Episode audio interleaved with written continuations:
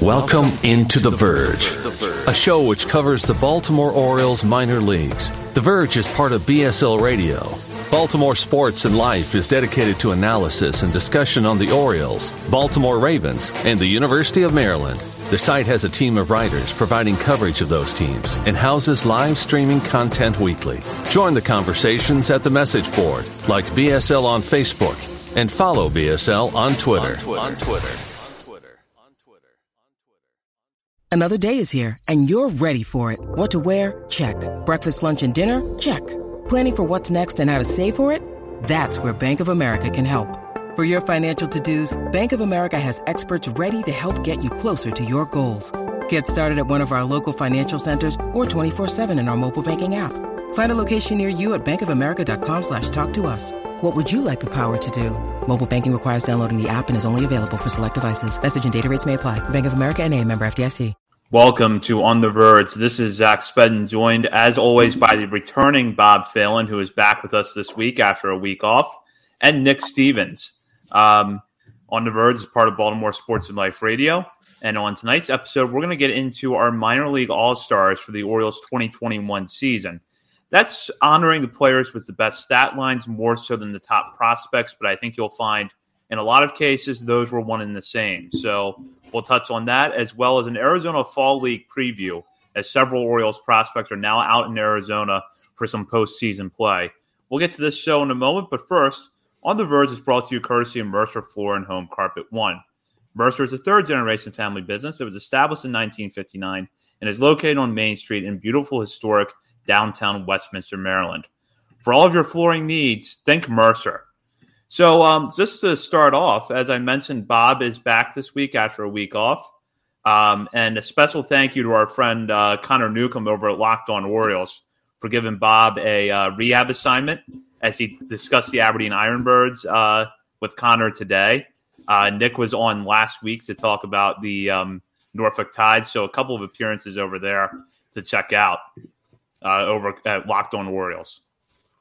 Yeah, you know, it was it was nice to get some rhythm back in there, and you know, I'm not, I'm not feeling too sore after that appearance. So here I am. I'm back in the big leagues.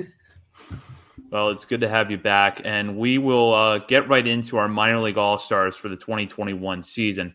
As I mentioned in the intro, this is really about honoring the players that had the best stats in 2021. It's not a top prospects list. That's something we do separately.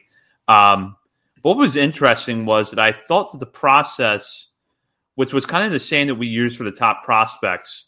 Uh, we each submitted our own lists, and then that went into a weighted system that Bob put together to produce the final list. Um, kind of showed the same results where we agreed on a lot of the big picture stuff, but then there were some differences as you move down the list. And we'll talk about the final list as well as some of the players that didn't make the cut. And if you want to refer to the list either while you're watching this on a live stream or while you're listening to the audio version of this, it's up on BaltimoreSportsAndLife.com now with reports written by Nick. And we'll start off with catcher. No surprise here, Adley Rutschman was chosen as a catcher on our All Star team. Not only is he the best prospect in all of minor league baseball, but he had an excellent 2021 season between the Bowie Bay Sox and the Norfolk Tides. And I'll start with Nick here. Um, while we do like some of the other catching prospects in the Orioles system, there was really no contest here, was there? No, not at all. I mean, he had about double uh, the number of at bats as number two on the list Brett Cumberland did. When you look at the overall leaderboards, and I mean, he's a top prospect in baseball for a reason. Uh, and so we we do like a lot of the other catchers in the system, Maverick Handley, and uh, you know, we talk about Ramon Rodriguez probably a little bit later in the show. Samuel Basallo. We like a lot of these guys, but um, a lot of them are defensive catchers. So you know, the offensive stats aren't around yet. But Adley Rutschman 25 doubles, 23 home runs, an OPS of I forget what it was. His overall OPS for the year was uh, right around 900, wasn't it? Yeah, 899. Uh, so I mean, yeah, nothing you could argue there. It was a stone cold block pick there. Yeah, it was unquestionable. You know, maybe he bats a little bit better from the right-handed side. That's the only nitpick I could say. But he's still got an OPS over 800 from the left-handed side, and and he's he's the number one prospect for reason, as Zach said, and he he proved it statistically. And yeah, there's really not much more we can say about Adley Rutschman. He's just he's the man. Let's get him up to the big leagues. Let's let's graduate him onto a a good a good roster instead of just having a good uh, prospect. Well, and you know the offense is the easy thing for us to quantify because we have a lot more data available to us than we do on defense. But it, everything that we saw on defense for him this year backs up everything you've heard, which is that he's such an advanced catcher behind the plate, not just with blocking balls in the dirt and throwing out base runners, which he does very well, but with calling the game. This is someone who already is a good catcher on both sides of the ball. Yeah, it just seems like he makes his pitchers better, which is, I would think, the number one asset you want in a catcher. You know, you want that rapport. You want the. It's not like with the Braves, they had Javy Lopez was could mash the ball, but it seemed like the pitchers never wanted to throw to him. Uh, Greg Maddux always had his personal catcher, so it looks like Adley could be Javy Lopez and I'm trying to remember one of the backup Braves catchers, but uh, and a personal catcher for everybody. It's sort of a fusion of uh, Javy Lopez and Eddie Perez. I think was Maddux's personal catcher for a lot of there years. There you go. There you go. So we'll move over to the infield now, where we did have some close calls, but in the end, I think we put together a pretty solid infield. At first base is JD Mundy, who emerged with a big 2021 season between Delmarva and Aberdeen after being chosen as an undrafted free agent in 2020. He's a guy that undoubtedly would have been drafted had there been a longer draft in 2020, but the Orioles were able to get him as a free agent, and he came through as a big year. At second base, Terrin Vavra, the guy who was seen as the centerpiece of the Mychal Givens return uh, from the Rockies at, in 2020, he came through with good numbers at Bowie despite missing significant chunks of time due to injury. At shortstop, this probably doesn't come down as too much of a surprise. Jordan Westburg gets the nod there after a big professional debut in 2021. Uh, right there in the 2020 draft class with Westburg was Coby Mayo, who was selected as our third baseman. And then Gunnar Henderson ends up as the DH. So just to address that right away, we did not leave Gunnar off. He ended up at DH as a matter of voting, although not all three of us had him at DH, which I'll get into in a moment. But we'll start with Mundy here. Uh, only appeared in 72 games, but finishes with 15 homers, a 925 OPS. Actually was promoted to Bowie, but it never appeared there because of his injury. So I'll start with you uh, on this one, Bob. Mundy only appears in 72 games, but I think the results speak for themselves. Was there any hesitation for you to not go with Mundy, just, you know, because of the limited time?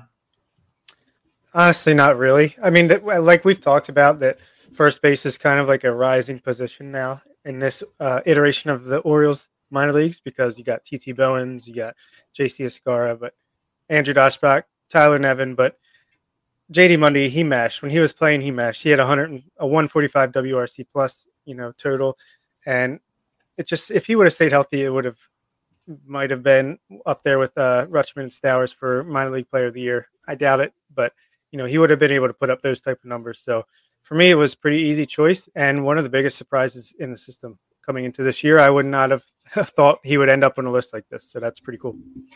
Yeah, as a Virginia guy, it's pretty cool to see a, a Radford kid come up here and make so much noise. But um, this was a little bit of a tough decision for me just because I think I initially had Daschbach as my first baseman.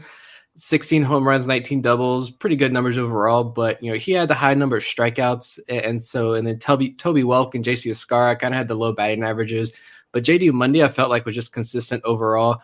I almost thought about Jacob Teter as well. That was a difficult uh, for me, at least. Like, how do we compare the the DSL guys and the GSL guys with their limited amount of time? Teeter definitely had a great season in Delmarva, but I ultimately went with Mundy too. I think he had the highest, you know, WRC plus and OPS in the minor league system. Uh, fewer at bats, a little fewer, about hundred so fewer at bats than everybody else, but still uh, dominant numbers. And uh, the only other name that I think could really give him a run for his money here was TT Bowens. That was a tough name to leave off leave off the list, I think, in my opinion. Yeah, I gave Daschbach and Bowens both a close look. Bowens was really number two for me behind Mundy, but I just thought that Mundy was the most complete hitter of that trio, and that had he played a full season or closer to a full season, the numbers would have reflected that. So it, it was a tough call because, as Bob said, we have saw a lot of first base prospects raised their stocks this past season, but I didn't feel like any of them came that close to Mundy in terms of overall production. And we have a similar situation at second base as Terrin Vavra gets a nod. despite the fact that injuries limited him to just 48 games this season. 40 of those were spent at Bowie, the other eight were rehab appearances. At Bowie, he only hits 248, but it finishes an 818 OPS, five homers, 10 doubles, um, walked 29 times against 42 strikeouts, which is a good number. Everything you hear about him, um, when we talked to Ryan Fuller, talked about what a smart baseball player he is. I will admit that I almost went with Connor Norby at second base. Um, I thought that Norby was really impressive after coming out of the 2021 draft. And I didn't think that any of the second basemen that appeared in more games than players like Vavra and Connor Norby were necessarily worthy of that spot. But Vavra to me was just, you know, as good as advertised when he was healthy this year. And I honestly believe that had he been healthy, the Orioles probably would have found room for him in Norfolk, or he would have just dominated Bowie all year. Yeah, I agree. I, I was between him and Norby, and Jahmai Jones was kind of knocking on the door there a little bit. If he would have kept up his hot streak that he had in June, was it? Then definitely he could have made a case for that. But even though Vavra was injured for maybe half the season, when he was in there, especially to start the year, I mean, there was no one hotter uh, in any of the minor league lineups than Terrin Vavra was. I mean, the kid was just smacking singles the opposite field, mashing doubles into the gaps, pulling some balls over the fence he's an exciting player, and his numbers dipped a little bit, but I would have to maybe attribute that to the injuries. So yeah, I think he's an exciting player, and he he performed strong enough in a short sample size to get the nod for me. Yeah, the most exciting thing for me about Vavra is that I think he, based on the numbers and what we saw him in that limited role in Bowie, I think he performed just like the type of player we were all hoping he would be. So that was really awesome to see. Um, I debated this one long and hard. This was the the hardest decision I think for me, and I actually spent a lot of time debating between like Jahmai Jones and Jean Carmona, just because there weren't that many like great options here. Um, I didn't have Vavra on my personal list because of the time he missed, but I ended up going with Frederick Bencosme, a guy that Zach pointed out in one of our, I think last week on our final uh, kind of under the radar segment. 18 year old down in the, in the Dominican Summer League, two home runs, six doubles, four triples, 310 average, 10 stolen bases in 44 games. I just felt like comparatively speaking, you know, 44 games in the DSL, he played a full season. One of the better offensive performers in the DSL this year, at least statistically. Uh, obviously, we don't have video or anything to, to back that up, but I like those numbers there. So I went Bencosme, but can't argue against Terrin Vavra. When he was in the lineup, like you guys said, he he was a really solid hitter, and I'm very excited to watch him play. Hopefully, in the major league level next year. Yeah, I thought Bencosme was actually a pretty interesting pick because, like you said, Nick, um, so there's a lot of promise from the left side as an infielder. I'm really curious to see what he does as a Florida Complex League next year. He feels like he could be one of those guys that young, athletic, up the middle uh, player who can hit might be a guy that rises pretty quickly um, when he starts playing at higher levels. So we'll go over to third base now, where Coby Mayo ends up getting the nod. In 53 games this season between the Florida Complex League and Delmarva, Mayo hit 319 with 981 OPS, belted nine home runs uh, with 29 walks to 40 strikeouts.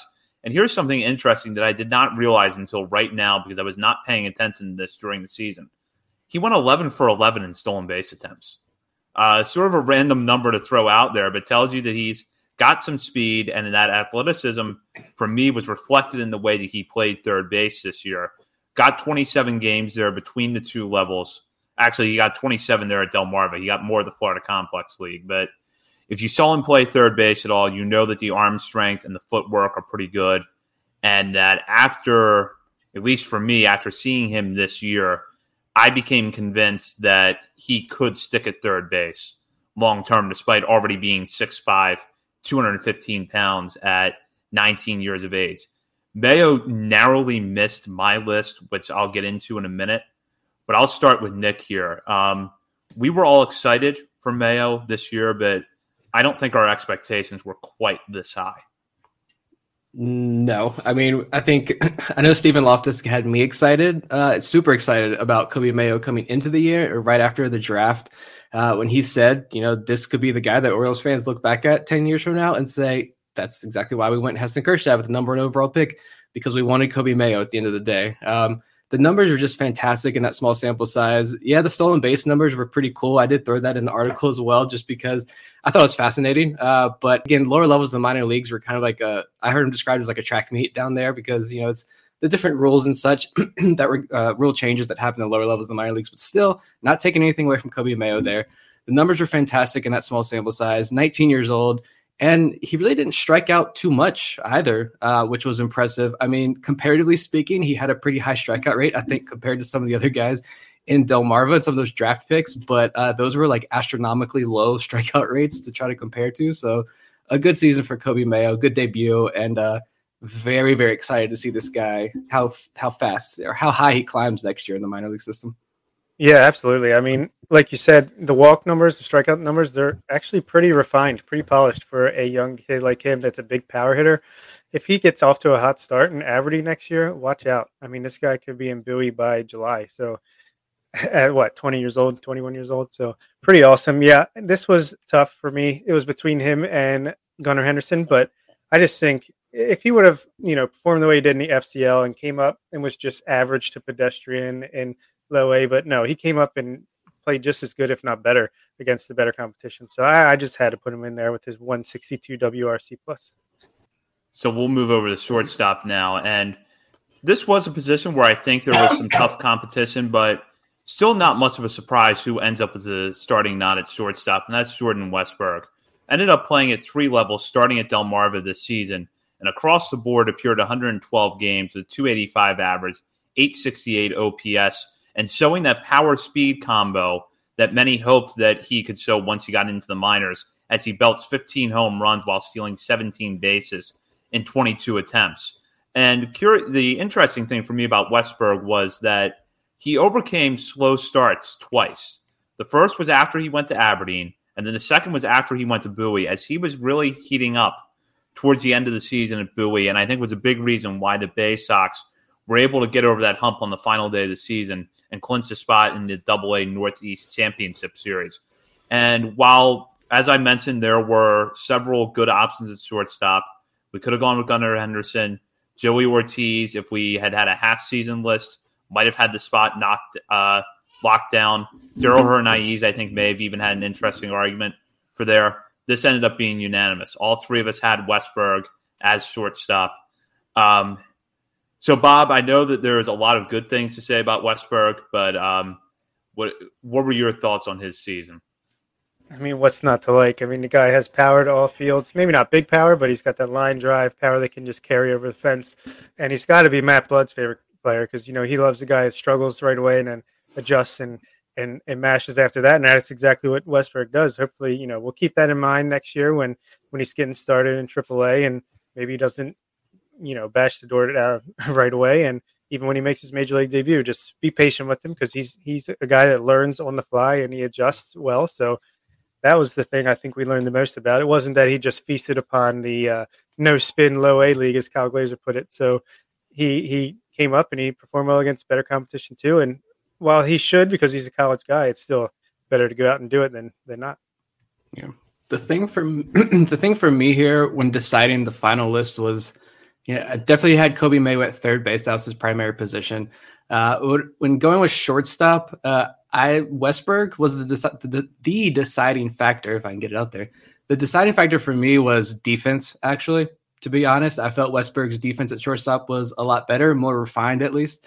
So that's why I went with Westburg at shortstop. And then when I was looking at it, I didn't actually even know if we were doing DH or not. I did this like 12:30 in the morning one night earlier this week, and I was like, you know what? I'm gonna make a DH spot because we cannot leave Gunnar Henderson off this list, and I really wanted Coby Mayo on this list as well.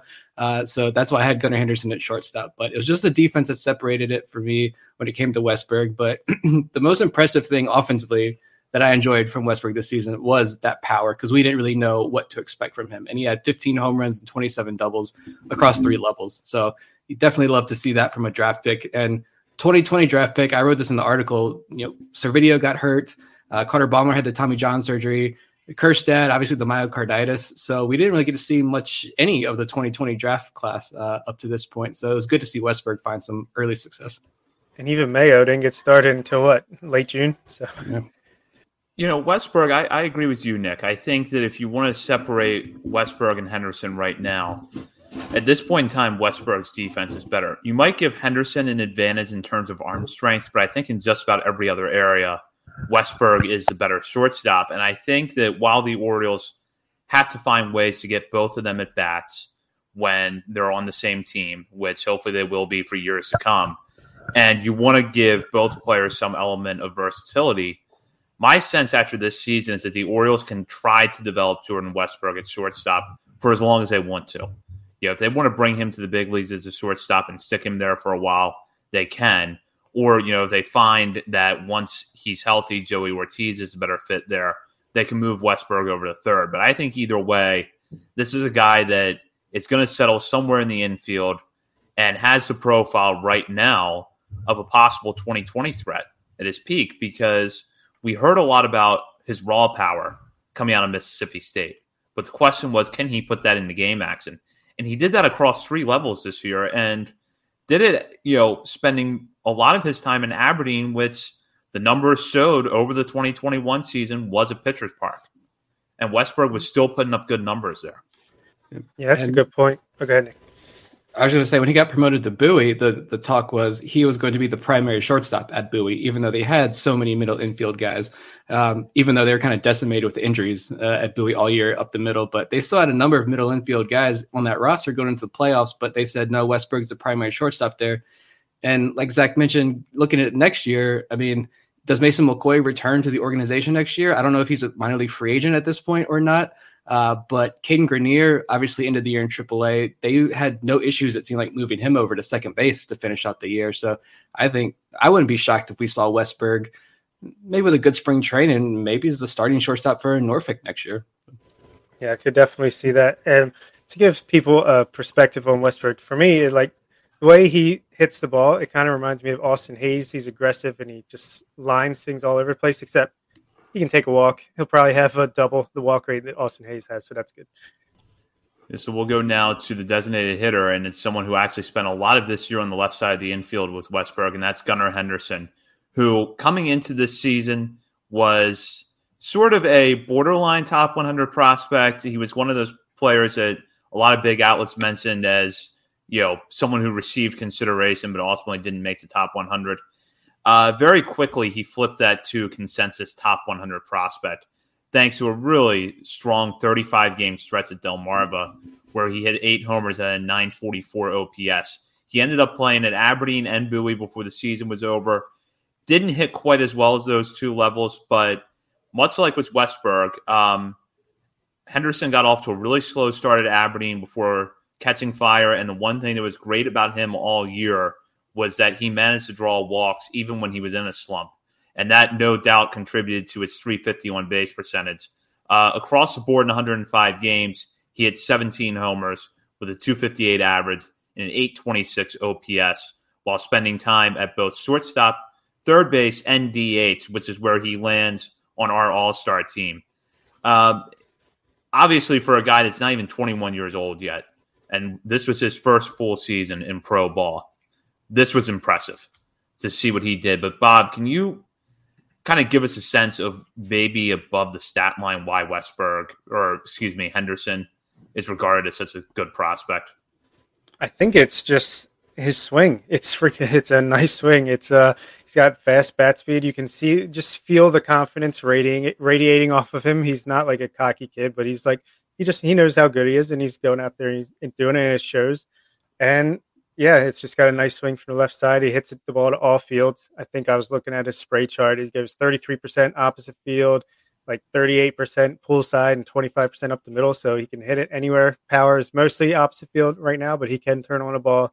Yeah, I mean, and he's he'll be 20 years old at the start of next season too. He won't turn 21 until I think July. So yeah, it's it's good to keep that in mind. His age compared to where he is at his level, and it's very impressive. But Michael Elias doesn't promote prospects. He slow plays this whole thing. Like, no, 20 years old. That's it. That's what makes this guy so special. He's four years younger than the rest of the competition at double A. And I mean, yeah, the strikeouts were ginormous. Like, there's no denying that. But when you watch this guy, like, he knows the strike zone. For a guy that strikes out a lot, he knows exactly where that ball is. He knows exactly what the strike zone is. Uh, so I think with age, like he's going to turn things around and he's going to find that. Uh, you know, being so much younger than everybody. We had Spencer Torkelson on the latest uh, MLB Pipeline podcast. I know I probably shouldn't like mention that as like Orioles fans. They're like the the no no guys right now because the whole Ryan Mountcastle debacle. But um, you know, they had Spencer Torkelson on there, and he's like, look, t- describing what he had to adjust to at the upper levels of the minor leagues. And you have a guy like Spencer Torkelson up there saying, Yeah, I struggled when I first got this promotion, and this is what makes the pitchers at the older levels so much better. I think that makes what Pat or Gunnar Henderson did at the age of 20 uh, even more impressive, in my opinion. So, uh, very special prospect that I think we're going to be hearing a whole lot about uh, next season.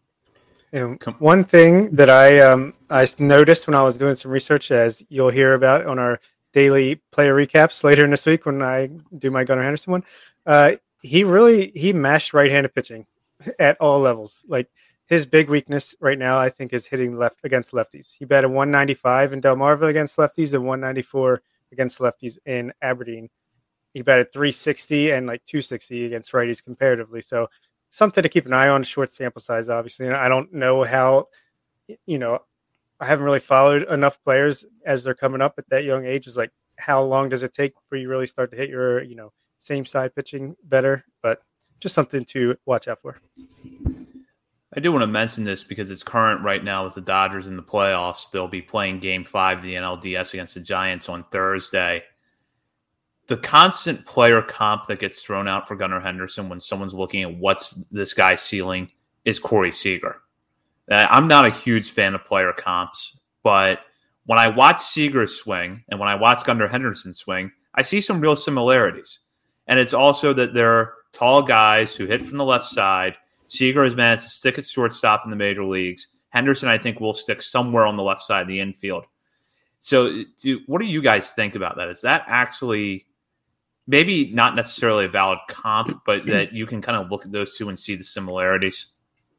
I think so. I mean, my thought was when he when Corey Seager becomes a Yankee and we have Gunnar Henderson coming up, like it won't even matter that they got Corey Seager because we'll have our own Corey Seager over here who's even younger and better. So, yeah, I can definitely see where people are coming from with that comparison. Yeah, he's a big kid. I think uh, Seager's probably a better defensive shortstop in the long run because I don't really know if Henderson would be able to stick there. He's he's a little bit uh, mechanical at shortstop to me, so we'll see. Maybe he's still room to improve there. He's only 20 years old. So I think he'll definitely be at least be a really solid third baseman. Maybe to Kyle Seager is the real uh, comparison. So I will mention here that the one area where I differed in the infield um, with Henderson and Westburg is I had Henderson as my third baseman with Patrick Dorrian as my DH.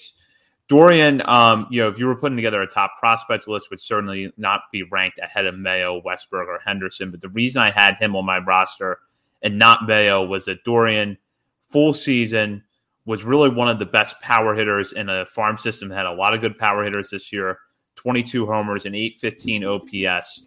And while he was 25 at double A, we're also looking at a guy that did not have a lot of professional experience coming into the 2021 season.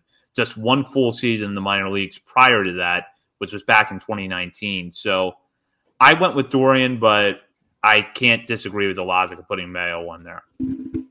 Yeah, I really wanted to find a way to get Dorrian on the list. If we were doing filling out a bench, he definitely would be on there. But I just couldn't justify it over Mayo and, and all those guys. So I'm glad you at least gave him a shout out there. Yeah, that was a tough one for me to leave off too because I absolutely love the Patrick Dorrian story this year. I loved watching him play all year long. Uh, it was really great that the Orioles gave him an opportunity to get a couple at bats at AAA to close out the year as well. 20, 22 home runs, 21 doubles. I mean, fantastic numbers. Um, the only thing that, that knocked him down a little bit for me was the 242 average. Like I saw that. And when you compare like what Coby Mayo did and, and what Westburg did, uh, it was hard for me to put Dorrian on the list, but we definitely, you know, it was great that we can't, you know, we can't just keep moving on without mentioning Patrick Dorrian's fantastic season in Bowie. Yeah, absolutely. So we'll now move on to the outfield where three players with breakout seasons get the nod, and that is Kyle Stowers, who shared organizational player of the year honors with Adley Rutschman after hitting 27 home runs between Aberdeen, Bowie, and Norfolk.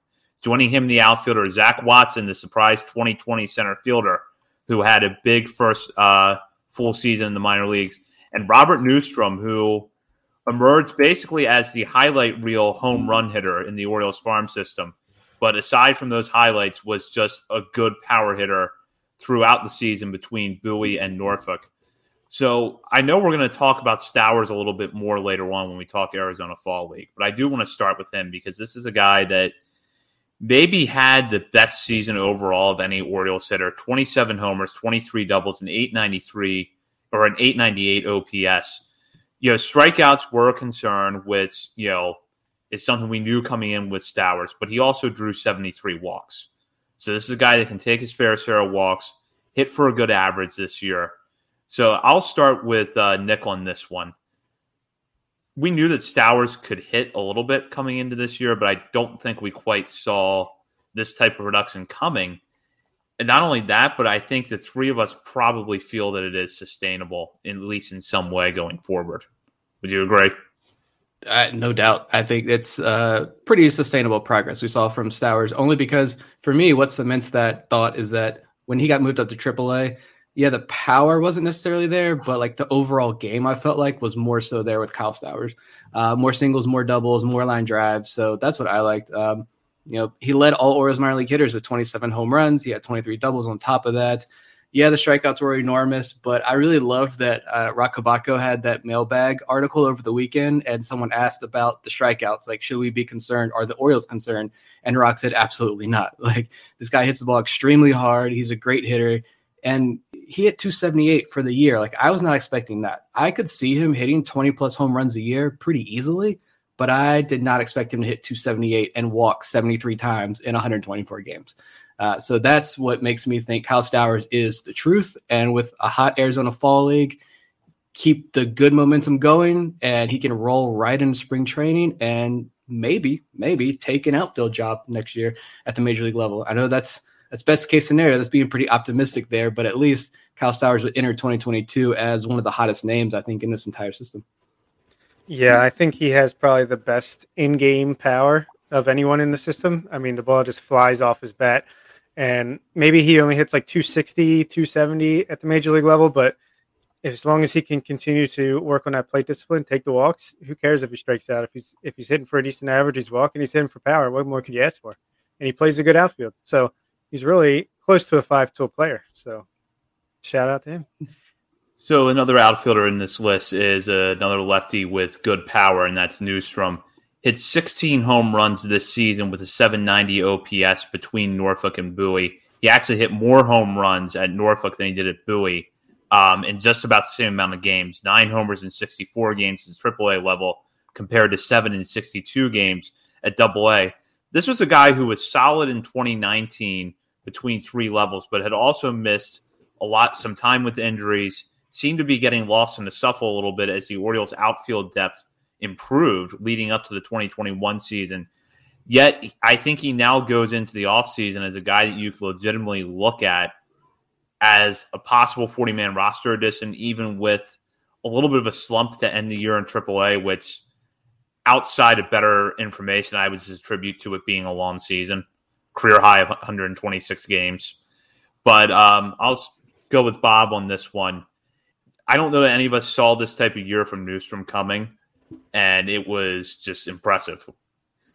Oh yeah, absolutely, and especially after the way he started his first month. If you cut that out, and then maybe the last week or two of the season, his numbers are like right up there with anybody. So obviously, you can't do that. A season is a season, but just it felt like he, you know, coming off of some injury ridden seasons and missed 2020, it took him a little bit of time to get into a groove. But once he did, I mean, the power is just tenacious. It's freaking, it's monster moonshots like 480 feet or whatever. So watch out, warehouse. But yeah, I think maybe he just got tired out at the end of the season, or let's just, I mean, it was a slump. I mean, he batted 0 50, 50 he batted 50 over uh, the last week of the season. It happens, but the he I wanted to definitely get him on this list just because you know it's a good story of a guy who was never really a big prospect at all, but came from a college and was a good hitter in college and and has just had some injuries that he's dealt with and finally putting it all together here and making it to AAA and probably going to make it to the majors next year. It's pretty cool.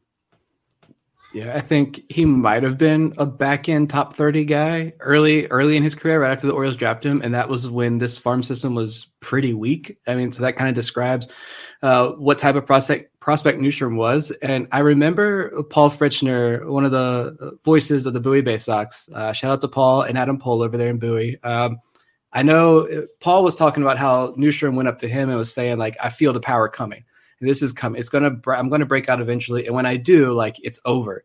And then it was like a week later, I think, is when he hit that monster bomb in uh, Hartford, which Orioles players had some phenomenal performances in Hartford. Like I'm fine if if any affiliates like we want a new affiliate in Hartford because I will gladly watch these guys play at that stadium. Um, but I think that was kind of his breakout moment. And from then on, it was a lot of home runs. The right field wall at Harbor Park, it's pretty hard to hit home runs in right field at Harbor Park because there's just that wind always coming in off the water over there. And I mean, guys like Neustrom and Stowers and Rutschman made it look easy. Like it, they're hitting balls out at, uh, at Frederick uh, back. You know, I know that was kind of a, a hitter's park down there. And I mean, Neustrom was a great story. And I kind of thinking about it like next year, like if you want to keep Stowers in AAA for a little bit longer, I get that, understand that. This is a guy who I could see slow playing just a little bit, make sure he's completely refined before you bring him up to the, the major leagues. But like, I don't want DJ Stewart on this roster next year. Uh, Santander is is up in the air. I don't know if do you want to pay him, do you want to trade him, what happens there? Like Neustrom is a guy who I could see making the roster next year as a fourth, fifth outfielder.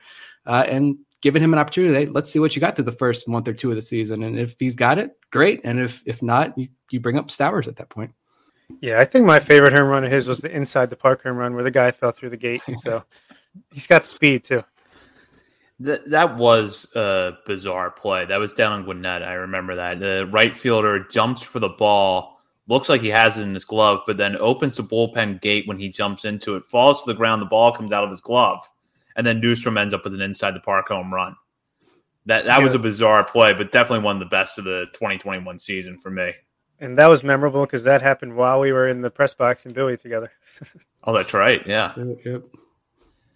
So one of the players we saw that day in Bowie was Zach Watson, who, as I mentioned when I was introducing the outfielders, came through with probably one of the more surprising seasons in the farm system because, as Nick wrote in his report, some of the com- common uh, things we heard about Zach Watson coming into 2021 tweener, speedy fourth outfielder type, light hitting defensive outfielder. Well, he goes on to hit 21 home runs and 42 extra base hits overall while stealing 24 bases and playing a great center field night in and night out.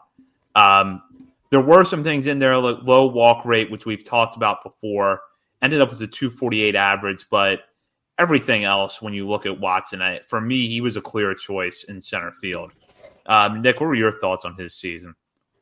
Uh, I did not see that coming at all. Uh, the 21 home runs, at least. Uh, really great season. I mean, the walk rate and low average have always been an issue all season for me. Like, he climbed pretty significantly up our top 50 list, but like, what's really holding me back is that low average and low walk rate. But like going into 2022, I do feel confident in this player development system that maybe this was just a season of like, all right, just mash the baseball. Like hit this thing as hard as you can. Let's get those high exit velocities, get you comfortable in that batter's box. And then, you know, with Ryan Ryan Mountcastle's progression, I know I've mentioned that a lot. You know, this guy who's never going to walk a lot and all that stuff, but Ryan Mountcastle did show a real progression at the end of the season. Uh, and so like that gives me hope with a guy like Zach Watson with now he probably starts next year, maybe back in double A. We'll see how the outfield situation shakes out. But this is a guy who's going to start in Double A, definitely play in Triple A next season. Uh, maybe next year you start working on the plate discipline a little bit more now that he's comfortable with the plate and he knows he can hit those home runs. Uh, I know he said in interviews that like that power's always been there. Like that's nothing new for him, but we haven't seen it yet. Uh, so now we've seen it and it was great. And Zach Watson is now just one of I don't know, 15 outfield prospects that we can get excited about, like legitimately excited about, which is going to be pretty cool to watch unfold over the next couple of years. Yeah, I don't think he's ever going to hit much above 250, 255, but if he can just get that walk rate up just a little bit, maybe to doesn't have to be above average, but just just a little bit where it can play better. He's got the defense, he's got obviously the surprising power. So he didn't make it on my list, but he was definitely right off of it. So great season for him. Hopefully he can keep going next year. That is actually a good um, segue here, Bob, because Nick and I, I believe, had the same outfield across the board, but you uh, gave a shout out to two good prospects. One of which just narrowly missed my list, and that was Hudson Haskin, who I thought had a really good season between Delmarva and Aberdeen before uh, getting hurt during the summer and missing the rest of the year. And then Colton Cowser, the Orioles' first round pick, who pretty much uh, lived up to the first round billing between the Florida Complex League and Delmarva. Maybe the only you know complaint you can come away with that from is that uh, he was facing pitchers that were not up to his competition level. But for a guy coming into pro ball, it was a great way to ease in and get started. Yeah, it was just so above. it was like 173 WRC plus. So I was like, I got to give him a shout out here. But I'm I'm actually glad he didn't make the list. You know, he's a top prospect. We'll talk about him plenty going forward. So I'm glad Watson made it over him. But I thought Hudson Haskin, yeah, he ended the year on the injured list, but I just thought he was pretty underrated. He was pretty solid and consistent all season. He showed a little bit of pop, some average, stolen bases, great defense. So I think he's a guy that people are sleeping on. Maybe could break out a little bit next year. I could definitely see that. Uh, I think Hudson Haskin, a lot like Terrin Vavra, Hudson Haskin performed uh, like I was hoping he would perform this year. Uh, and so we finally got a better idea of what type of prospect he is, uh, which is a pretty good one. And there's no need to tinker with that unorthodox swing and, and everything that he has. Um, both good good options. I almost thought about uh, as well Christopher Cespedes, uh, 15 home runs, 24 doubles again, a, a, guy who was kind of old when the Orioles drafted him in the minor league phase of the Rule 5 draft like two years ago and spent years in uh, rookie ball, like Dominican Summer League ball in the Indians organization. This was a very old prospect uh, who the Orioles grabbed, and then he didn't play for like almost two years. And then had a, a really great season and finished in high A where he hit even better. Him and TT Bowens just mashed baseballs in Aberdeen. Uh, and he got rewarded with a new contract for next year. So that was shout out to Christopher Cespedes as well. Completely agree. Cespedes, I think, was one of the best stories. Uh, you know, we were talking earlier about how Dorrian was just a great Patrick Dorrian was just a great story this year. I think you could say the same with Christopher Cespedes. And when I saw the news that he was coming back for that he's coming back for next season, I was thrilled. Um, good power, high exit velocities. Interested to see what he does next year.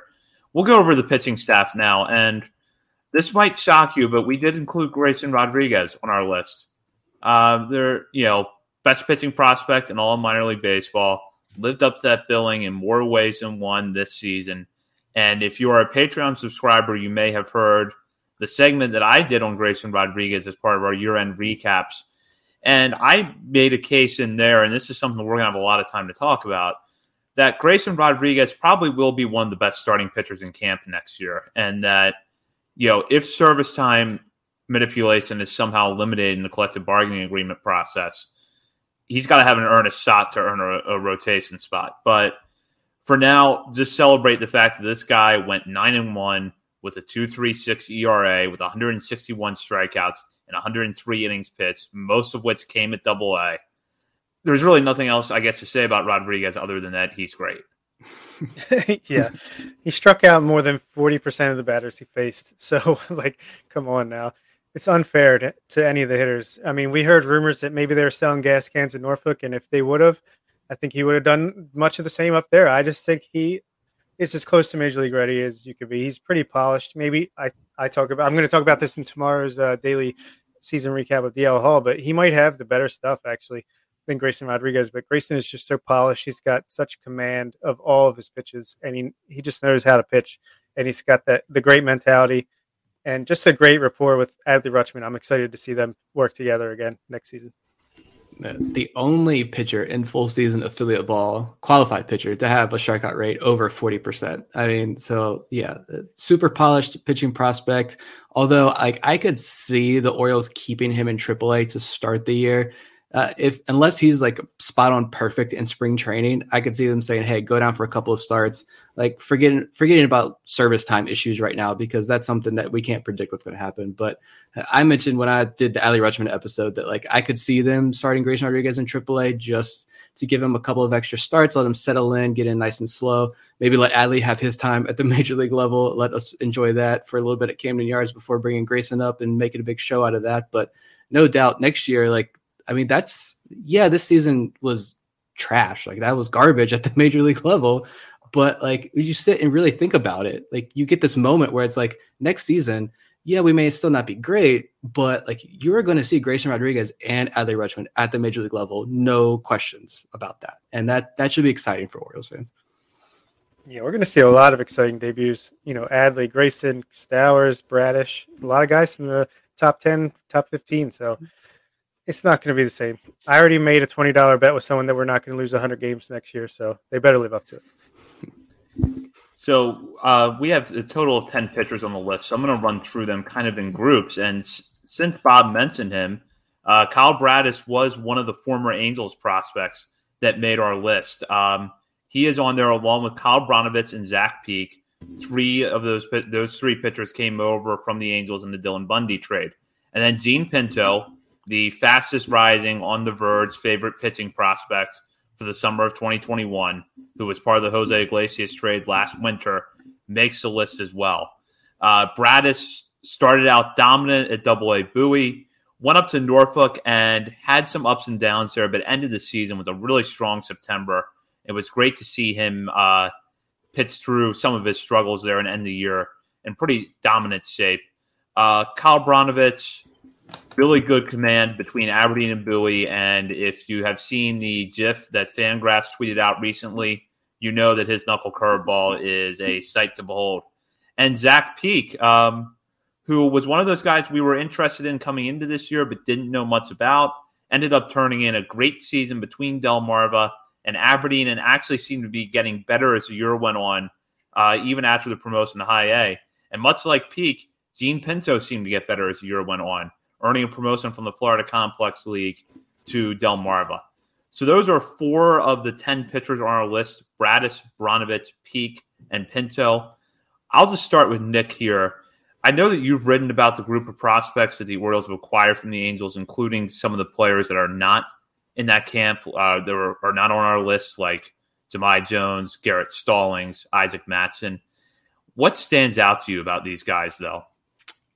That the guys who we consider the throw-ins, the lottery tickets, uh, are the studs of these deals. I mean, four guys made this list. Our All-Star team. Take that for what it's worth. All four former Angels, as Vivek commented there. You look at the Orioles strikeout leaderboard. Uh, Grayson Rodriguez obviously was number one, but then it was Kyle Bradish number two, Kyle Brnovich at number three, Zach Peek at number four. Those three guys were three of the top four strikeout artists in this system. Uh, clearly, the Orioles did their homework when researching these guys. They got them for basically nothing. I mean, I don't know what Dylan Bundy's done, but I never heard anything from Dylan Bundy after he threw up on the back of the mound. Like that was that was it for Dylan Bundy. I love Dylan, uh, and I, I, hope he can finish his, uh, his, career on a high note. But like the Orioles didn't really trade much of anything to get these four guys, and they haven't proved it at the major league level yet. I get that, but like when we win the World Series ring, like we need to send a ring over to the Angels. Uh, I don't know was, was, I don't know which GM. I know they had that change. I don't know which GM was in charge over there when they made all these deals, but uh, he deserves an Orioles ring uh, when we win this World Series because this is fantastic to watch the success these four guys had. Yeah, totally. I mean, Michael Elias knows how to make a trade. He knows how to evaluate talent that he wants to acquire. So, for all the people scared that he won't trade for pitching or a big piece at a deadline at some point, obviously he knows what to trade for. These guys are amazing. They come out and they have great stuff. It makes you wonder what the heck are the Angels thinking trading these guys, especially four of them for Dylan Bundy. I mean, come on. And Jean Pinto, we we've been on his bandwagon. We're the leaders of that bus. Get on at any point. You know, we're here all day. So I don't know. I mean, Pinto Pinto does have a special place in my heart as well because Pinto's promotion from the FCL to uh, Delmarva was like the first news that like we broke that news, even though we got no credit for it whatsoever. Like all the other news we broke this season that we got no credit for. Uh, but like, so he holds a special place in my heart for that reason, and to see him succeed is uh, even more awesome. And so, yeah, I am definitely excited about uh, Jean Pinto, probably more so than the rest of these guys, just because that's not taking anything away from the other guys, but Pinto's ceiling, like I don't even know if we know how high that could be. Yeah, so that's Raise what makes it exciting.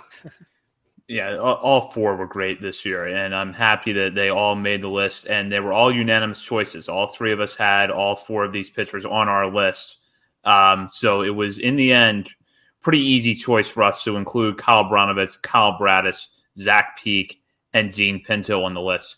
Uh, we'll now go as a group of pitchers that have been in the Orioles system for a while and, you know, in some ways either continued to do what they've done successfully over their careers or came back from either struggles or injuries to pitch well this year.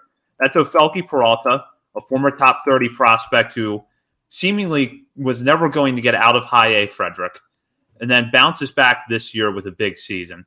Michael Baumann, who overcame an injury early on and some struggles when he came back from an injury initially, to be really dominant at Double A, pitch well at Norfolk, and make his major league debut in September. And now a guy that I think could go into 2022 as a legitimate option to compete um, for a major league rotation spot. And then also on that list, Drew Rom, um, who went 11 and 1 between Aberdeen and Bowie. As usual with Rom, good ground ball numbers, good strikeouts, not a lot of walks, and pitched well against older competition, uh, which is something he's done going back to his 2019 season at Delmarva. So Drew Rom, uh, Michael Baumann, and Ofelky Peralta all make our all star team. Bob, um, just out of those three, did any of them stand out to you more than the others, or um, was there kind of all uh, equal to you in some ways? To me, Drew Rom stood out. I mean, I was he's like consistently underrated, even by us. I feel like. I mean, he just consistently putting up the numbers. Yeah, he kind of reminds you of a Lowther or Wells, as you know they're performing as they come up. But those are college guys. I mean, Rom's out of high school. He's a lot younger than they were doing the same things as they were. So that makes me think a little bit higher than him. And even as late as going into September, I'm like, yeah, he's having a good year. But then the way he finished the year was just amazing. He went what 18 or something, 19 straight scoreless innings, then had a scoreless start in the playoffs as well. I think he's out to prove something, velocity or not. This guy can pitch, and I think he's gonna, you know, really he's gonna make it to AAA next year at what 22 years old. So that's that's something special. It's something I think we re- we really need to recognize, and that's what we're doing with this All Star team.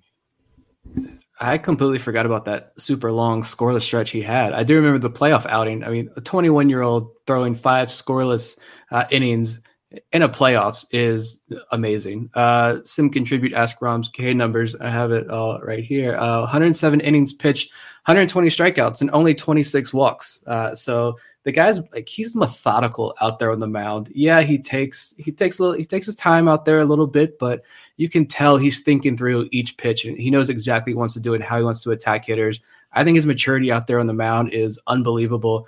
Um, 11 and 1. I know record, I know pitching wins losses don't mean anything, but like that, that's fun to look at at least. 3.18 ERA, a fantastic year. The guy is just turned 21 as well. So again, just like Gunnar Henderson, extremely young. Um, Baumann for me was pretty. Uh, I don't think I had Baumann on my list. I can talk about the other two guys I had on my list later on, but I didn't have him on my list. But uh, it was you could tell. Like I got the sense when we had Matt Blood on that Baumann. Uh, not the yips, but like he was not confident in maybe his his stuff or his health. That's the vibe that I got at least. Not to put any words in his mouth, uh, and but you could tell like a like it was like a light switch went off.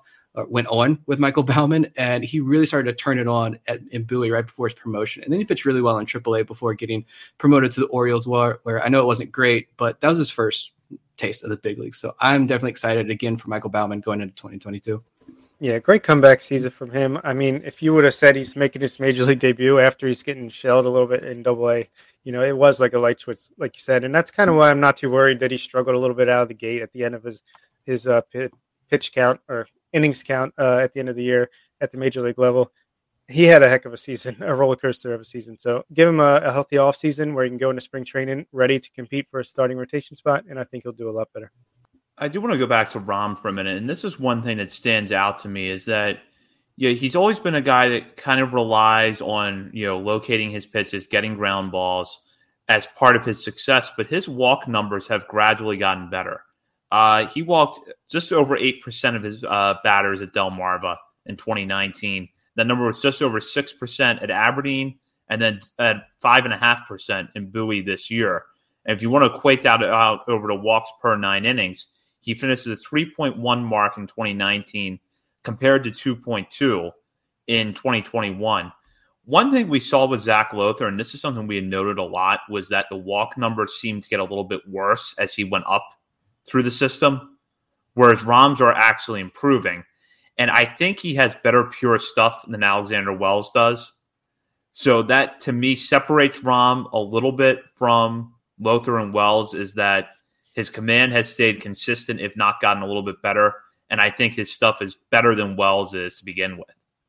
Yeah, no doubt there. And I think it was good to see Alex Wells and Zach Lowther in the big leagues this year because, like, for me, I could better get a better sense of guys like Drew Rom in the minor leagues when I'm watching him. And I do agree that Drew Rom uh, has much better stuff than Alex Wells, uh, and take that for what it's worth because I think Alex Wells might be able to survive a couple years, maybe at the Orioles bullpen. Uh, we'll see, but I don't think he was terrible at the major league level. Uh, but uh, that's a really great point about the walks. Looking at those now, yeah, to see those walk numbers trend down as he moves up. I think that says a whole lot about uh, the future prospects for Drew Rom and what he can do in this organization. Just wait till he gets to work with Adley. Yeah, True. Never got that opportunity. yeah, exactly. So, uh, two more pitchers that I want to highlight before on our list before we move on to the Arizona Fall League talk. Uh, Brandon Young, who was an, another undrafted free agent in 2020, although like JD Mundy, he's a guy that definitely would have been drafted had he uh, had we had a longer draft in 2020. He started off really well at Del Mar, but got the promotion to Aberdeen and got better as the year went on. Um, so he ends up earning a nod on our All Star team. And then the closer, you know that this is another guy that quickly became a favorite of ours this year, the big man, Felix Bautista. Um, walks could sometimes be a concern. You didn't know where that fastball was going sometimes, but it didn't really matter when he was striking out 77 batters in 46 and two thirds innings pitched.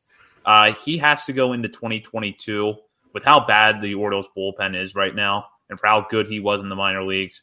I really hope that he goes into spring training with a shot of actually making that bullpen. So I'll just start off with Nick here. Your general thoughts on Brandon Young and the season he put together as a starter, and then what Felix Bautista did in the bullpen. Uh, with the young, he had a great season. Again, piled up the strikeouts. Uh, tall guy seems to be that prototypical pitcher that Michael Elias likes. And you know, after talking with you know, Jon Meoli a couple of weeks ago, and it seems like the Orioles are internally pretty high on Brandon Young. So I get the sense that I don't. We'll see. I know Jon Meoli is working on his Baseball America top 30 list, and hopefully we can have him on to talk about that uh, when he releases that later on in the in the later on in the winter. But I get the sense that maybe the Brandon Young hype train is going to start rolling out pretty soon. Even if it's just, you know, Orioles guys kind of feeding that information out to beat writers and really pushing that narrative on Brandon Young next year, like Kyle Bradish last year.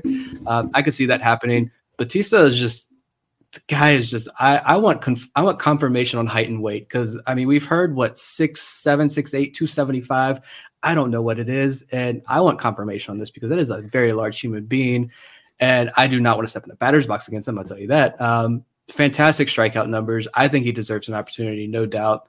Um, and also, I didn't say anything about Ofelky Peralta now that I mentioned it. And I just want to throw this out there. Like, Ofelky Peralta should not be in baseball right now. He should not be in professional baseball whatsoever. Four years in A ball, signed in 2013. Yet here he is. I think he cracks the major league roster at some point next year. So, another fantastic story. I mean, if they didn't get rid of Frederick as a minor league team, he might never have made it. So you know that hurdle was removed, and he flew up the up the rankings. Oh, sorry, and I'll talk about these guys too. Brandon Young, yeah, I think he's a rising star in this organization. Um, his, his, stuff seemed to get better, and his confidence seemed to get you know better as the season went on. And like Nick has mentioned before, his he felt like his stuff improved as he went up the ladder. Um, when he once he got to Aberdeen, it really started to to all click for him. And I think, yeah, he's going to be a guy that will be up in Billy at some point next year and will probably be just keep rising up our top 30 rankings. And Bautista, I was honestly surprised he didn't get a shot at the end of the year. Just get him on the 40 man, you know, ahead of time into the offseason and give him a taste. Well, who cares? Like, just he could give up 10 runs in an inning and it doesn't matter because it's the Orioles of 2021. But uh, yeah, hopefully he gets a chance next year. And I want to see him someone said a right-handed Tanner Scott. Yeah, maybe a little bit, but uh, he no one hits him. He, he's the only way he can get hurt is if he walks bases loaded and then walks him in. It seems like so. Just be fun to watch him get a shot. Maybe he'll he'll be good. I don't know at the major league level, but he get we got to at least see it to believe it. One thing I do want to throw out there about Brandon Young, if you listen to Zach Peek on our show a couple weeks ago, you know that when Zach Peek was looking for tips on his curveball, he went to Brandon Young. Brandon Young was one of the guys that he talked to. So Zach Peek makes our All Star team, and so does Brandon Young. Uh, so both guys had big seasons. I will give uh, Bob and Nick a chance to mention some of the pitchers that they had on their list that did not make it. For Nick, that was Noah Denoyer and David LeBron. So um, Nick, just give us a little bit of background on those guys and why you uh, had them on your list. Both had very good seasons. Yeah, Denoyer is just a name I've mentioned a couple of times on the show. I I loved his story so much. He finished two levels, finished in high A, and he pitched like dominant in high A, especially. Walks were a major issue at the beginning of the year, but he seemed to really control those as the year went on. Five and three with a 2.76 ERA and 81 strikeouts this season across two levels. So I had him on my list. Uh, he deserves a shout out, I think. And I also had David LeBron because you know, LeBron very quietly, eh, he was 6 and 0 with a 3.56 ERA and 106 strikeouts in 73 innings at the bullpen in Bowie and Norfolk. And I mean, he was a major reason why Bowie made it to the playoffs because I know Bowie's bullpen wasn't always the best and they had their struggles, but David LeBron was really consistent and consistently gave you three, four, or five innings out of the pen. So I think he had a really great year and could be, I don't know. I mean, the walks are kind of an issue with him as well, but maybe he's a guy we see up for a game or two at some point next year. I don't know, but he's definitely a name at least to watch next year going into AAA, I think. Yeah, I think the only guy I had was Alexander Wells, and I know he he lost his prospect status and he struggled at the major league level. But I mean, after a kind of a rocky start with the way you know things got going for him uh, this season, he had a really great season in AAA with 3.29 ERA and barely walked anybody. So I just felt like he he deserves some love for the way that he performed at the AAA level. And it was kind of like uh, Dr. Jekyll and Mr. Hyde with him. He was like great at AAA and then not so great at the majors. So hopefully he can kind of bridge that gap a little bit in 2022, even if it's out of the bullpen. So that is our minor league all star team for the 2021 season. If you want to see the full list with uh, reports, head over to BaltimoreSportsAndLife.com and you can jump on the message board there and uh, join the discussion. And you can also see that I put the list there uh, to piggyback on Nick's reports, which were excellent on these players. Just put a list in of the players that received votes that did not make the team. So that's on there as well. So to check that out, head over to BaltimoreSportsAndLife.com. Um, we do have a listener question here that I will take real quick. And this is from uh, Shane Jones. Is the CBA going to affect the draft order um, that's a question we really don't have a firm answer to. Um, for right now, I would say that you know uh, if you listen to Jon Meoli on our show a few weeks ago, uh, Jon actually wrote about this to the Baltimore Sun. And while it is possible that the you know draft order stays exactly the same, and in fact it could be likely um, if the players aren't willing to sacrifice something in the negotiations to make that happen, there is a sense that maybe in the CBA negotiations, there's a chance to shake up the draft a little bit, um, disincentivize tanking, I guess, in the process. And that could mean the Orioles aren't guaranteed the number one pick.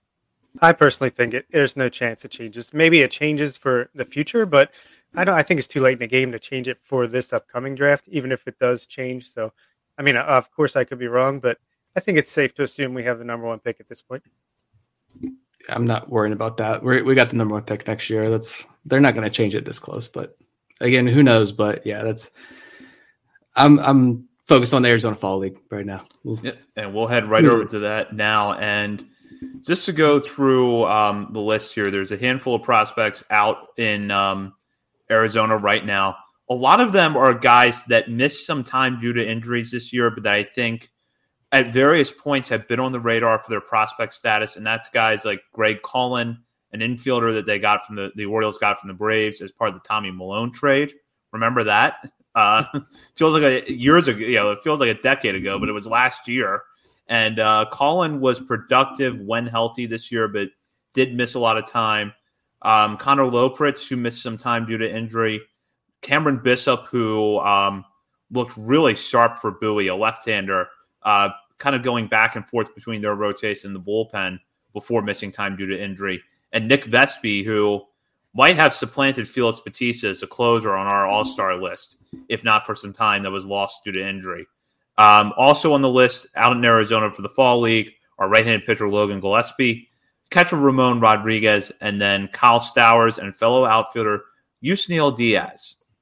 Um, so I guess that I'll just start with this question before we get into specific players, which is what are you guys looking for um, in the Arizona Fall League? Because it feels like stats accumulated over a small sample size Um, and the Arizona Fall League does have a reputation for skewing towards hitters a little more than pitchers. So for you, are you going to be looking at the stats to figure out are these guys showing improvement, or is there going to be more to it than that? Even though we're going to have pretty limited access. I mean, personally, I think I'm pretty sure Rylan Bannon destroyed the Arizona Fall League in 2019 after the 2019 season, and we saw how he how he performed in 2021. So I'm not sure you can take too much away from the stats. I think I wanted to see some reports, especially on Diaz. What is he looking like? You know, what's his body language look, looking like? Kyle Stowers, like, you know, is he wearing down after the long season? And you know, I just more about the reports than the stats for me. Yeah, I with Stowers, I just want to see consistency uh, and hope he's going to face a lot of really talented pitchers out there as well. So even if he does struggle, like I mean, he could hit you know 175 in the Arizona Fall League, and I'm not going to be concerned at all. I mean, it would be great to see him finish really strong, and like I mentioned earlier, roll into spring training on a high note. But at the same time, the pitchers that Norfolk faced this year, I don't think were really like fantastic. Like they faced Mike Wright a couple of times, you know, so like in AAA. Um, I just want to see a little bit of consistency there. Diaz, I just want to see him like swing a baseball bat and actually hit a baseball. Uh, that would be great. A, a, good first step for him.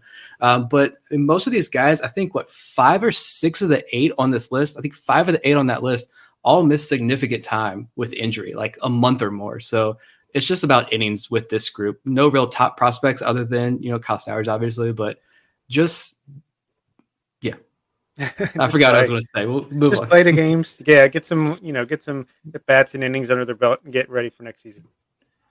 Loeprich is one guy that's kind of interesting to me, and I missed this at the time. But back before the season, when Eric Longenhagen put together his uh, top 45 list for the Orioles over at Fangraphs, he had a couple more arms to watch. um, Sexson down at the bottom of that report, and he actually mentioned Loeprich. And this is what he wrote at the time, and this is before the 2021 season. Uh, talking about Loeprich's fastball, he said that it, quote, has an awful lot of spin, nearly 2,500 RPM on average for how slow it is, 89 to 92 in 2019. I looked before the show and I couldn't find any updated velo information on Loeprich, but that high spin fastball is something we know kind of jives with how the Orioles target pitchers, especially right handers. So I will be interested to see how he looks out there because this is a guy that missed some time this year because of injury. Yeah. I just hope that someone for the Orioles, one of the beat writers at least, and send Jon Meoli out there uh, to get some some good reports. Or I mean, there's so many just fantastic, unbelievable uh, prospect guys and, and, women out there in Arizona right now. Uh, the videos are already flooding the timeline today since you know MLB doesn't want to stream these games. Uh, but Loeprich is definitely someone that like I know personally, I would love to get video of him out there in Arizona. I would love for for someone to have access to him out there and really understand what he's doing because that's a guy like we know nothing about. Like I don't know about you guys, but I know nothing about this guy. And there was like one start I went back earlier and watched when they were in Brooklyn because you know Aberdeen had no announcer, they had the, no social media presence really, they had nothing coming out of mm-hmm. Aberdeen. So we don't and Lope that's where Loeprich pitched most of the year when he wasn't rehabbing in FCL. So we just don't know anything about him. And I watched that start in Brooklyn again the other day in preparation for the show, and like I liked what I saw. Curveball was nasty. I was striking guys out. He had four strikeouts. Three of them were on that curveball. Uh, you had Ronny Mauricio, one of the Mets' top prospects. I mean, he made him look silly. So there's definitely something there. You see a little bit there, and you know, for Longenhagen to put him in that little extra section, yeah, he's not a top Orioles prospect, but I feel like you have to have a really big standout tool for Longenhagen to include you in the back end of that list. So that piques my interest a little bit as well with him. And I do think he might be a little underrated because he was pretty unlucky in high A. His BABIP was near 400 against him, and his home run fly ball rate was over 20%. So, and with short sample size, that can definitely add up to some poor numbers. His his FIP or his XFIP might have been a lot lower. I should have wrote that down, but uh, I think you know he'll be 24 years old or 25 years old next year. So kind of a last chance a bit to be a bit uh, kind of a prospect. So get him some innings and hopefully he can stretch out and start some games in Aberdeen and Bowie next year. Yeah, I think the XFIP was like more than two runs lower than his ERA when I was looking at that earlier. So definitely a big difference. Yeah, I mentioned Vespi a minute ago as a guy who, uh, you know, had he managed to stay healthy and stay as productive as he was at Bowie, might have ended up making our All Star team. Um, in 19 innings at Bowie, he had a 1.42 ERA, with 26 strikeouts against nine walks. When he went to Norfolk, he only ended up throwing 19 two thirds innings there. Again, missed a lot of time with injury, but struggled a little bit more to AAA level with a 6.86 ERA, uh, even as he struck out 25 batters. He did, I believe, just sign a contract to come back to the Orioles for 2022. So, looking at a guy like him, who we know is a pretty sharp pitcher when he's healthy, uh, what do you want to see from him in Arizona?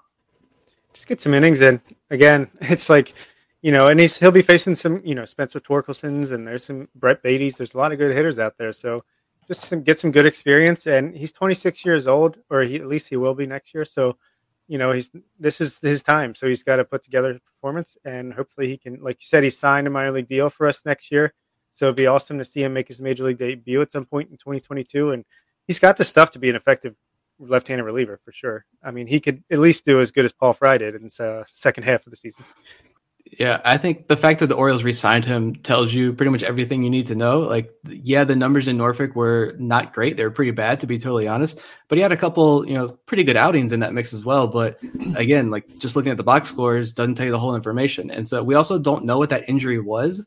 At least I don't know what the injury was that caused him to miss like five weeks after just like a flat out dominant start in double A to begin the year. I mean, he had like 19 strikeouts or something in his first like nine or 10 innings. Uh, he looked like he was going to be a lockdown closer in Bowie uh, before the injury, but maybe that had a significant impact on him to close out the year. I wouldn't be surprised if that was the case. So, yeah, definitely an older guy, but a guy who also transitioned, I think, largely as a starter to a reliever. So, it might be a late bloomer here as well. I hope he makes the major league next year because I love the way he attacks hitters and the hair. The hair is 80 grade hair. Yeah. And another guy whose ERA in AAA was 6.86, but his XFIP was 4.18. So definitely some bad luck involved as well. Yeah, and just to give our listeners a little bit of context on the timeline here for Vespi, he was placed on the seven day IL at Bowie on May 25th and was not activated until July 2nd and was in Norfolk by July 27th. So a quick turnaround time between coming off the IL at Double A and then making the jump to Triple A. That that was really surprising, actually, that he got promoted so quickly. Like he had what two three weeks of rehab, and then you're up in AAA, the highest levels of the minor leagues that you never pitched at before. So I mean, maybe the organization is just that high on him. So the one name that I think was a little surprising for us when we saw it on the list was Ramon Rodriguez, uh, because I think that when we think about you know sort of those glove first catchers at the A ball level, we are, our mind automatically goes to Maverick Handley, and I think that was a guy that we had actually speculated a while ago could be in the fall league. But Rodriguez has an interesting background. He was actually originally drafted by the Dodgers, was released um, in the summer of 2020 amid the pandemic, gets picked up by the Orioles, and played at three levels this year um, Aberdeen, Bowie, and Delmarva, spending most of that time at Delmarva, 26 games there compared to 22 in Aberdeen, with another six in Bowie. Um, the bat was not great, although his numbers were good over a small sample size in Aberdeen. But apparently, a pitcher that, or a catcher that pitchers really love throwing to. Um, Zach Peek talked about that when he was on a few weeks ago. Reports that we have heard a little bit on his defense are pretty positive. So I don't know how you guys feel about this, but I think for Rodriguez, this is an opportunity to catch some really advanced pitching, to get more eyes on him, and maybe the Orioles start to see him as another guy who fits in that mold of someone who's in the system who gives us a lot of values his defense, and his defense might help him get to the big leagues, and his ability to work with pitchers might help him get there, even if he is a backup catcher. Yeah, I don't know how much playing time he's going to get because one of the best catching prospects in baseball, Gabriel Moreno from the Blue Jays, is on that team. Um, but he's on the taxi squad. Maybe he's just a friendly glove for the Orioles pitchers to get to throw to. But yeah, like you said, it's the best kind of organizational filler you can have is the guy who can call a great game, provide some good defense for your pitchers, and add some value in that way. And he's still young, and catchers develop slow, so you never know. Maybe they see something in him that they like, and it's pretty cool for him to get this shot. Even though I, I do think it should have been Maverick Handley, but maybe you know he was banged up too much. They just want to get him the rest over the offseason. Yeah, I imagine that probably is the case with Maverick Handley. And with Rodriguez, I mean, I guess I kept thinking as you were talking, Zach, I kept thinking like Austin Wynns kept coming to my mind. Like, is this the new Austin Wynns in the organization? And which is fine because guys in the system love throwing to Austin Wynns. That's why he's been around, it seems like, for a decade in the system. Uh, but yeah, I'm interested to know what that taxi squad means in the Arizona Fall League. Like, is he ever going to play or is he is he there just in case of emergency? Like, or is he just gonna be like a bullpen catcher? I don't know, but at the end of the day, like he gets to catch some really great pitchers over there and gets to gets to learn from, like you mentioned, top prospects on his own team. So good experience nonetheless. So you know, just going over the whole list of guys in Arizona, we talked about Stowers earlier. We've talked about Vespi and Loeprich. Uh, we've discussed Yusniel Diaz at nauseum this year. I feel like, um, but I do want to go to him now. Uh, my personal feeling is that, and Bob mentioned earlier the reports. You know, you got to look at the reports from places. You know, hopefully we get an Orioles beat writer out there. But then aside from that, places like Baseball America, MLB Pipeline, uh, look at what they have to say. If they're writing about Diaz and they say Diaz is moving around the field better than he has all year and is hitting the ball hard and looks good in the outfield, and he hits 240, I would be happier with that than a hollow three for nine or some really small sample size, mostly spent at D8s, to be honest, because I, I just want to know how healthy is he and is there a chance that some of the Yusniel Diaz that we saw before 2021 is still in there?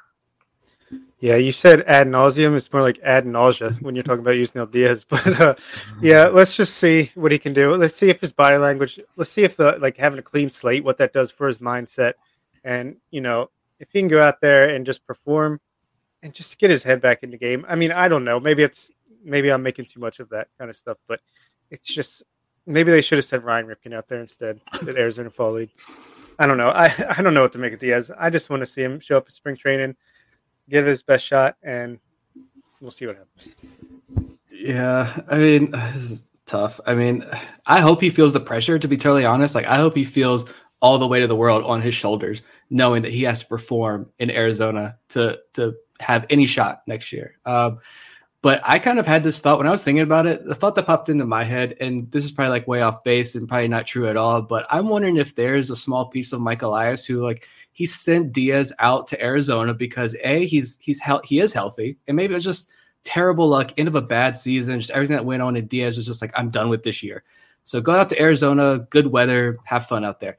But I wonder if there's a small piece on Mike Elias who was hoping, like, if we send Diaz out there, and let's say uh, on the chance that he catches lightning in a bottle in that small sample size, and the data looks good, and there are some good reports on Diaz coming out there, Mike Elias can enter the offseason and say, hey, Marlins, hey, whoever else needs an outfielder, we got this prospect here, and I'm willing to deal. So I, I wonder if that could be a situation that happens. I don't know.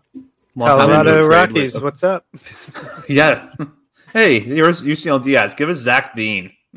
yeah. No, I was about to say, like, throw him in with an Anthony Santander type player. See, you know, if that boosts your trade return a little bit. I mean, yeah, I wouldn't honestly. make that trade if I were on the other end, but the Orioles yeah. could try that if they wanted to. Would Take not hurt my feelings. Yeah. So, Bob, Nick, just any thoughts in general on some of the guys we have not talked about within the fall league? Um, I know we mentioned all the names. We've given everybody a little bit of coverage, but anything with the rest of the group, guys like Cullen, Bishop, Gillaspie. Yeah, I say Gillaspie's interesting. You know, he's he's kind of an older relief prospect, but he throws hard. He had a 3.47 xFIP in Double A compared to like a 5.6 ERA. Um, so interesting arm there. He missed some time, I believe. Stowers, I'm really excited that they decided to send him. The more I think about it, the more I think it just means they're super high on him, and I think it, they want to extend him like a full season length of games get him used to that for next year because I think he'll definitely, you know, AAA will start in April and then he'll finish in Baltimore in September. And let's see who else. Cullen, I think he's kind of like Terrin Vavra's little brother. He's kind of has similar skill set, like left-handed hitting, second baseman, ton of walks, not a lot of power, but he can hit for average. So pretty excited to see what he can do. And I think that's about it. Oh, Cameron yeah. Bishop.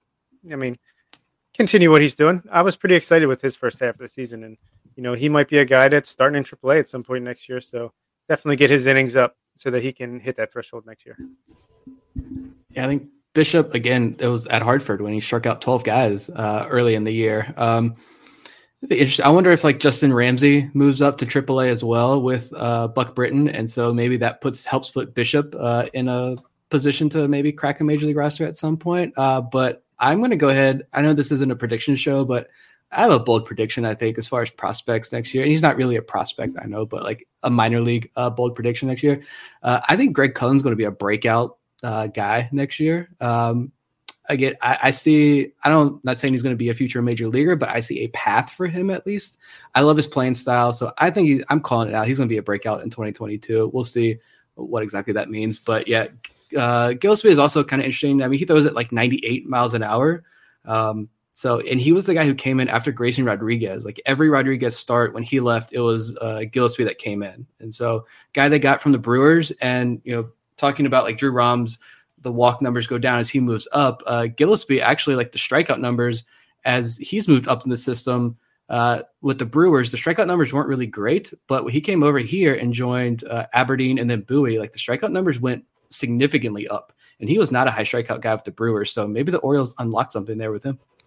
Yeah, and and Cullen, I actually wrote down in my notes that they're setting him up to be 2022's uh, Patrick Dorrian. So I think we're yeah. thinking along the same lines there.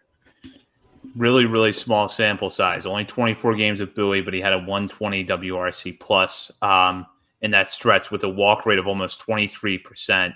Take that as you will, because it is a small sample size, but it, leads me to believe that there's something there at the bat. If he can get healthy, if he can get regular at bats somewhere next year. Bishop was a guy that early in the season I had identified as maybe another case of where a pitcher getting out of Frederick was a good thing for him because Bishop was really good in 2018 at Del Delmarva. Saw some of his numbers, especially his ERA and his walk numbers, regress at Frederick in 2019, then came out of the gate really sharp for Bowie. That 12 strikeout start against Hartford really being the highlight. And I think he was a guy that before the injury was someone you looked at as a possible fast riser that was going to get a lot of time at Norfolk. Um, and Gillaspie just to, or Gillaspie just try to piggyback off of what Nick said, and that's a really good point about his strikeouts. Um, the last time we saw him on the mound before 2021 was at Low A in the Brewers system in 2019. 92 strikeouts and 109 innings pitched. This season, he comes out as 52 strikeouts and 41 and two thirds. So that's a big jump. Uh, to see if he can sustain that going forward would be really interesting. He's 2022's Eric Hanhold. You heard it here first. Which means he'll get hey he'll get some uh, relief outings in the majors uh, before the season ends in 2022. Hopefully, with a better Orioles team than what Eric Hanhold uh, pits for.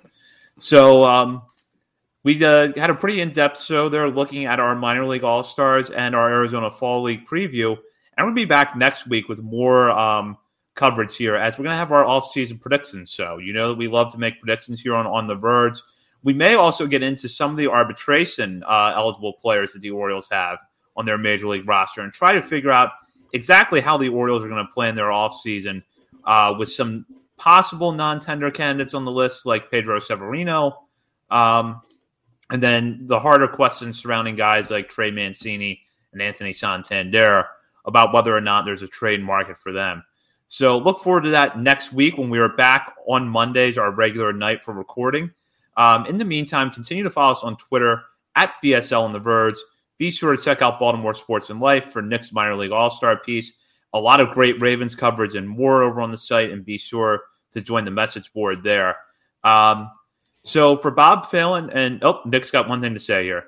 Yeah, I, I want to mention one thing before we go though. Uh, I don't know if you guys saw David Hess in his tweet earlier, but like I just want to shout out David Hess and like say like we're thinking about him that they discovered he has a cancerous tumor on his chest, pushing down on his heart and his lungs, uh, and he starts chemotherapy on Monday apparently, according to his tweet. So like, uh, all the best to David Hess and his family moving forward. Hope absolutely. Yeah, I did not see that. That's terrible. So yeah, definitely going to be giving him good vibes. Definitely. Yeah, best wishes to David um, this off season. Off season, hopefully he's able to make a recovery. We'll be back next week uh, for Bob Phelan and Nick Stevens. This is Zach Spedden. You've been listening to On the Verge.